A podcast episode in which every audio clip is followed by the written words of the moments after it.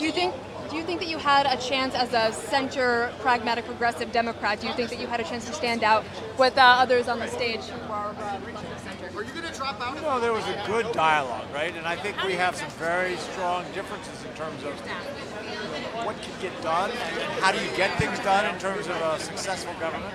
Uh, there's a, I think it's the difference is more between idealism and, and, and pragma- pragmatism. Is there anything that you missed on stage that you want to say now?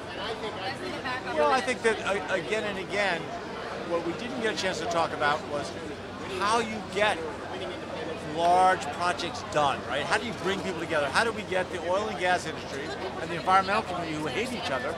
And we, we spent 14 months creating the first methane regulations in the country. You know, that just doesn't fit on a debate stage, right? It's a little too long and windy, and people don't, when you, when you reduce it to a little soundbite, people don't care. They don't hear it.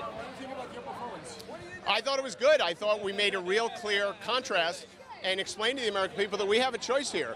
We could go down the path that Senator Warren and Sanders want to take us, and I think that's with a bunch of impossible promises, and we'll turn off independent voters and we'll lose the election, or we can run with uh, back someone who's got real solutions, and that was a clear point of discussion. And we, you know, M- M- MSNBC said that I had the best performance.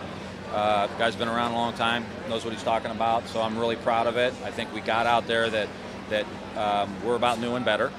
We are going to focus on rebuilding the economy, and we're, we're not going to get involved in these issues that are politically really difficult, like taking away private insurance or giving free health care to undocumented workers when American workers are paying for their own health care. It just doesn't make any sense.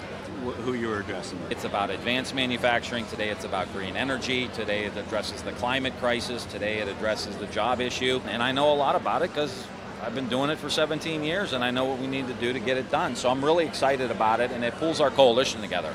So the political side is you get environmentalists who are very concerned uh, about the environment. You have a practical way to do it and you're connecting with workers, making them union jobs and, and giving them a way forward.